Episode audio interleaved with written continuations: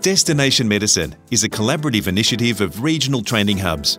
With first hand lessons learned from those who have gone before, this podcast is designed to assist and inspire anyone interested in pursuing a medical career in rural and regional Australia.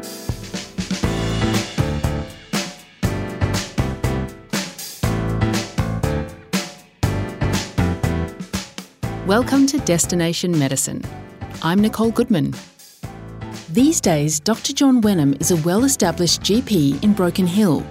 But all this is a long way, quite literally, from his earlier GP life in Manchester, England.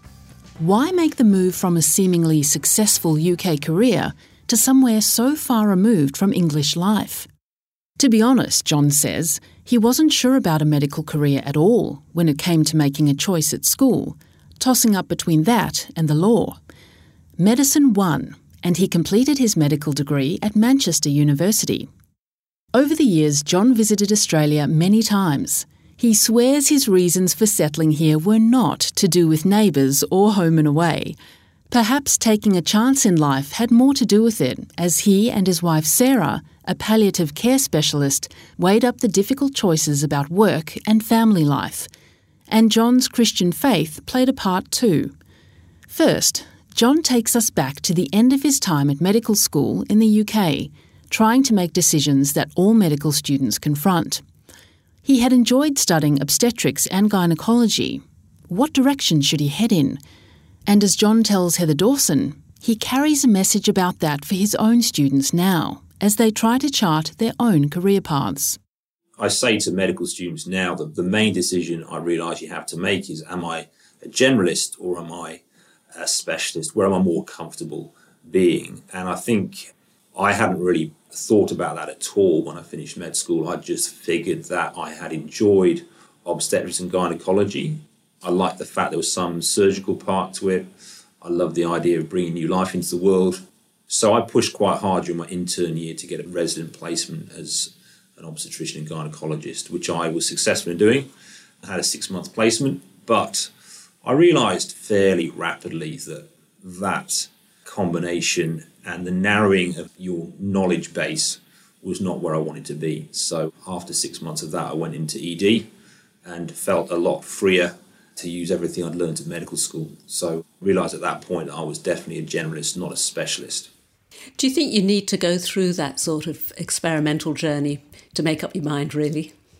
I think so because, yeah, there's one thing studying and being a shadow and having a bit of a dabble as a medical student, but when you're actually doing the job for real. And I think that's the good thing about Australia is that, you know, over two years uh, as an intern and as a resident, you can get through eight or 10 different specialties for 10 weeks each and really get a feel. In short, it's not the same as working it forever, but you can certainly get more of an immersion in it and uh, work that out. So I think that would be similar for a lot of people. I think there's some people that want to be surgeons from the day they go to medical school, but I think they're fairly unusual.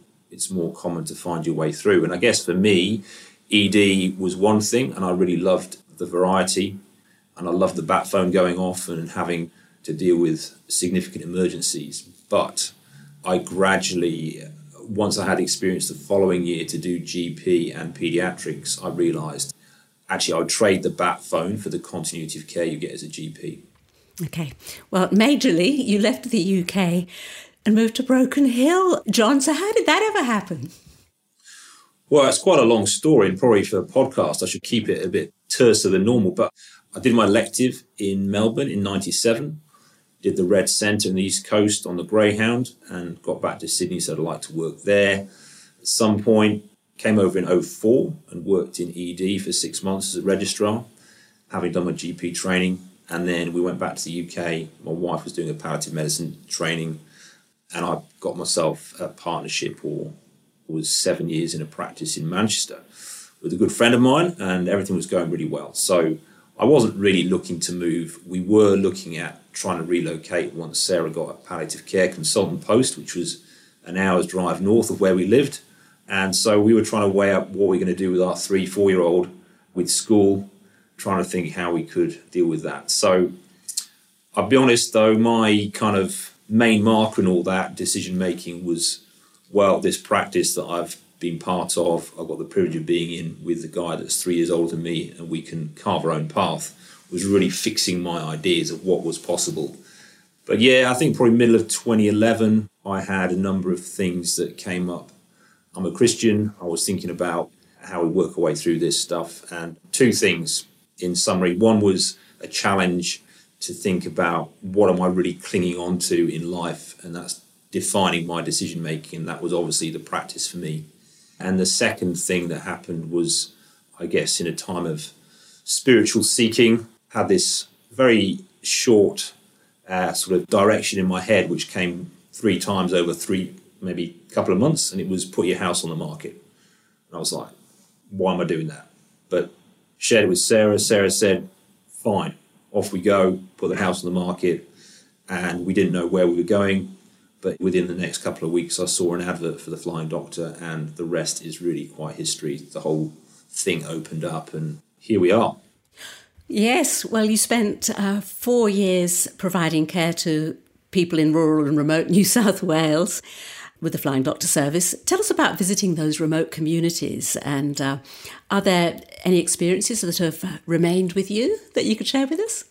I think the biggest thing that stands out for me is the resilience of what we call the bushies or the cockies, is what some of the local guys call them. But, you know, they're out on properties that are bigger than you can imagine getting your head around the number of acres or hectares, you know, into the hundred thousands, you know, just nearest neighbor is probably a 40 minute drive away. You're isolated. And so their level of resilience is really high.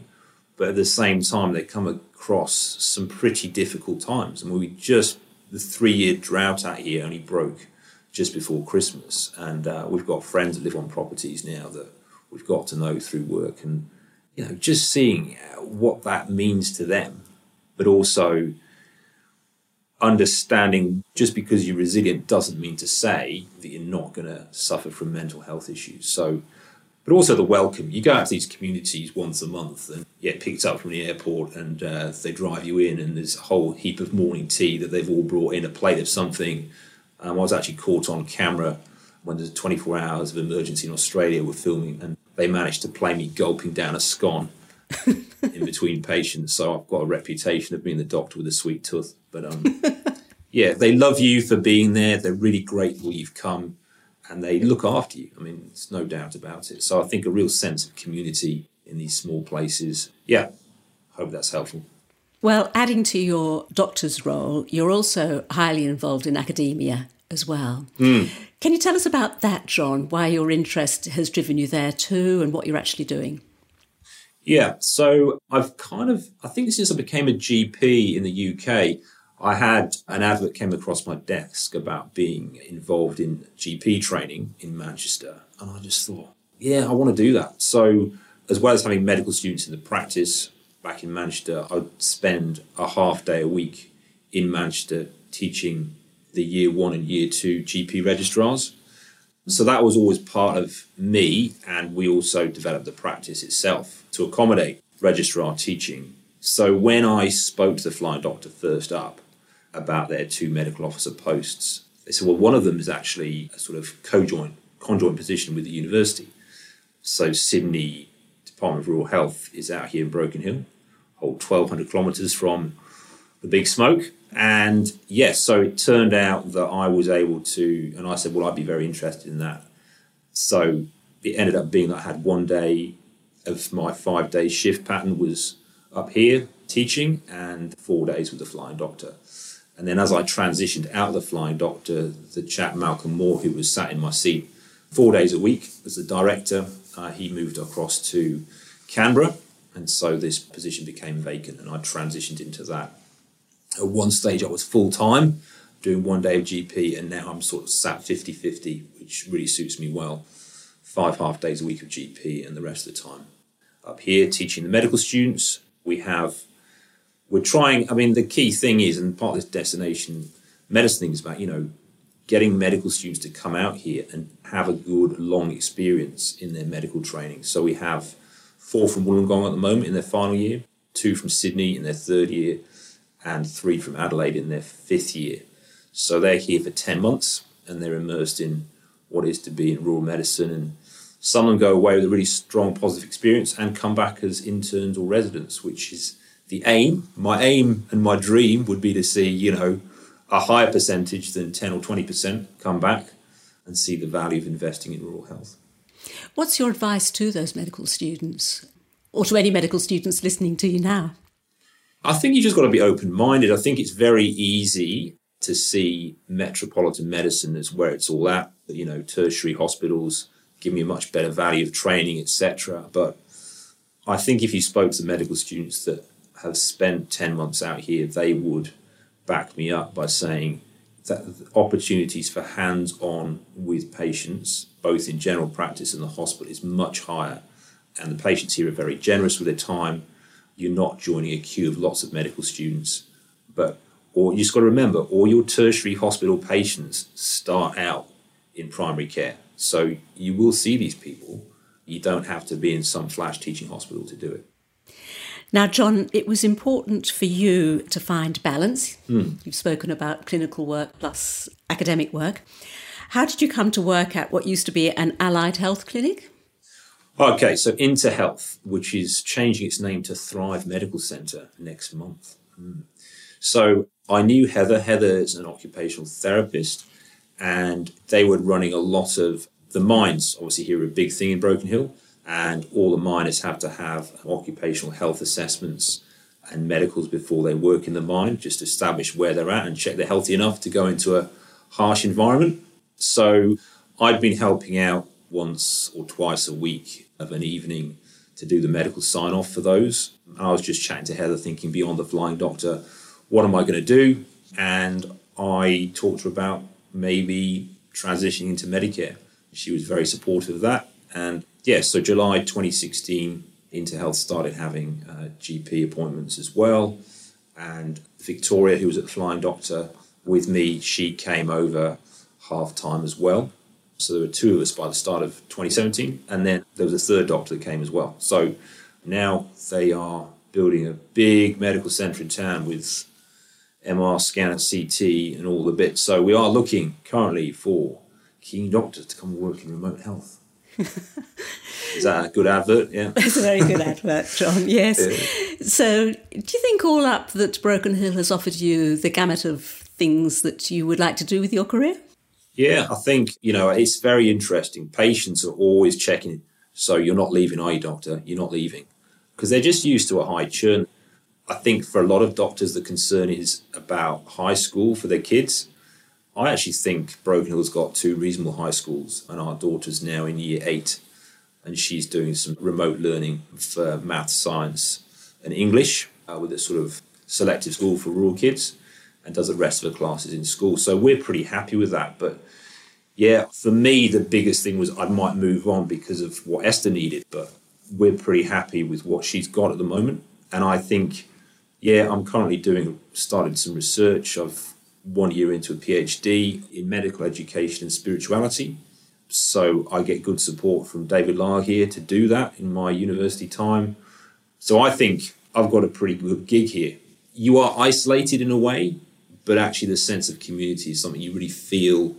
For me, going from being a flying doctor, where I was basically fly in, fly out with Broken Hill as my base, to working in the community, you realize you're giving back something, you also feel a greater sense of belonging to that.